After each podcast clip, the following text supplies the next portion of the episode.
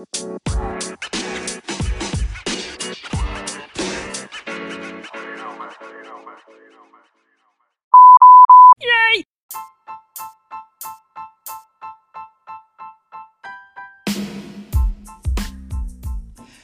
ragazzi, benvenuti nel mio nuovo podcast.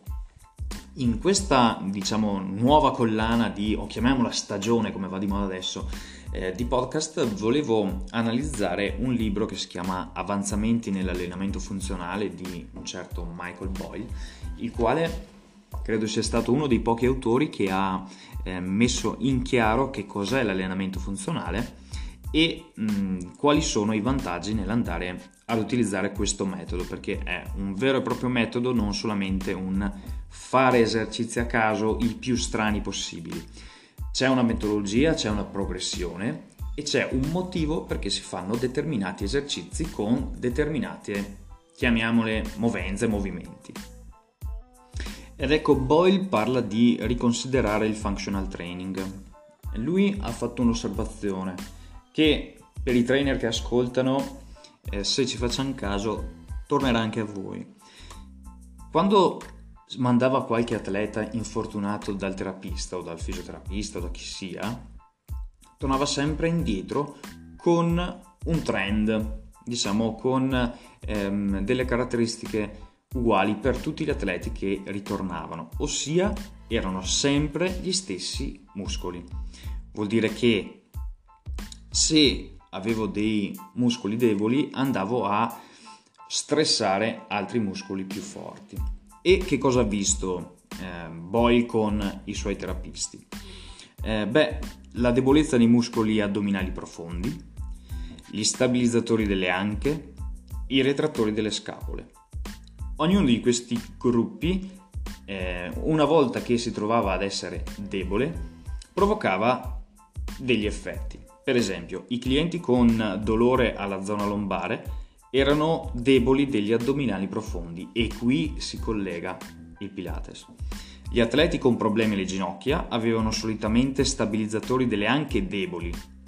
Quelli con problemi alla cuffia dei rotatori avevano universalmente problemi ai retrattori e agli stra- stabilizzatori della scapola. Da qui eh, Boyle crea un Mm, uno screening che adesso non, non spiegherò, dal quale poi andavo a trovare una serie di esercizi per andare a rinforzare questi muscoli. Perché direte voi? Beh, se la maggior parte degli atleti che si infortuna si infortuna perché ha questi muscoli deboli, il suo ragionamento è stato rinforziamo questi muscoli in modo preventivo così da evitare che i nostri atleti si infortunino di nuovo o si infortunino per la prima volta. E quindi oggi parleremo del primo, del primo gruppo di muscoli, ossia il core, l'addome, o meglio, addome e anche, perché del core fa parte tutta la parete anteriore dell'addome, laterale, posteriore e i muscoli stabilizzatori delle anche. E come suggerimento, per attivare la muscolatura profonda dell'addome, di solito chi fa Pilates, chi fa yoga sente dire avvicina l'addome alla colonna vertebrale, quindi eh, c'è chi dice succhia l'ombelico, risucchia l'ombelico oppure svuota i polmoni, fai avvicinare la pancia alla colonna vertebrale. Però spesso per chi non ha una buona propriocezione del suo corpo questo diventa controproducente, non si fa altro che ehm, diciamo, eh, portare verso l'alto il diaframma senza realmente andare a contrarre eh, l'addome profondo.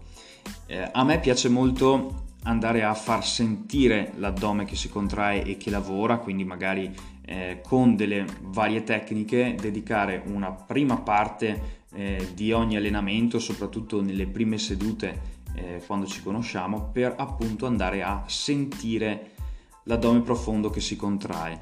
Eh, Boyle suggerisce di, come metafora, utilizzare l'ingabbiare come se ci fosse una cintura che sia davanti, di lato e dietro andasse a o vada a stringere la vita. e quindi cercare delle modalità per sensibilizzare questa sensazione.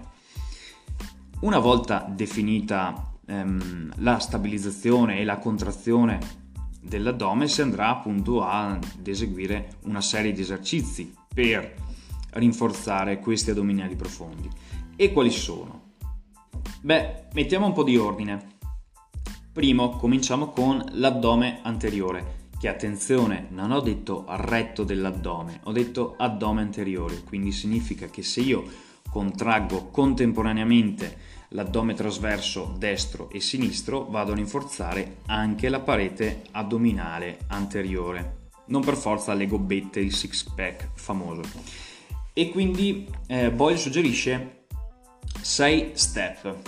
Il primo è un plank frontale, quindi in appoggio sui gomiti e eh, con una posizione di allineamento. Il secondo step o fase 2 è un roll out con la fitball, quindi ci si mette in ginocchio con i gomiti appoggiati alla fitball e si fa rotolare verso avanti mantenendo sempre l'allineamento.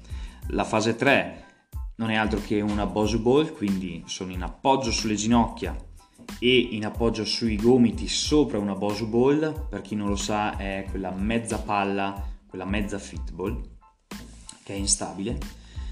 Fase 4 è eseguire un roll out sulla ruota, sulla rotellina, quella con i due manubri.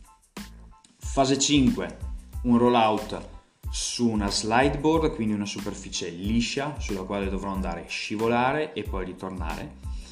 E la fase 6, il roll out con il TRX, fatto in modo completo, quindi con le braccia sopra la testa, per poi ritornare indietro. Ovviamente questo è un metodo iniziale, poi da qui si, andare, si potranno andare a sviluppare diversi altri tipi di addominali. Comunque abbiamo una progressione dal semplice al difficile, dal facile al complesso, dallo stabile all'instabile. Questo è uno dei trucchetti del functional training. Se ti è piaciuta la puntata, seguila, condividila e seguimi i miei social danieleorlandi.personaltraining su Instagram e Daniele Orlandi su Facebook. Ciao alla prossima!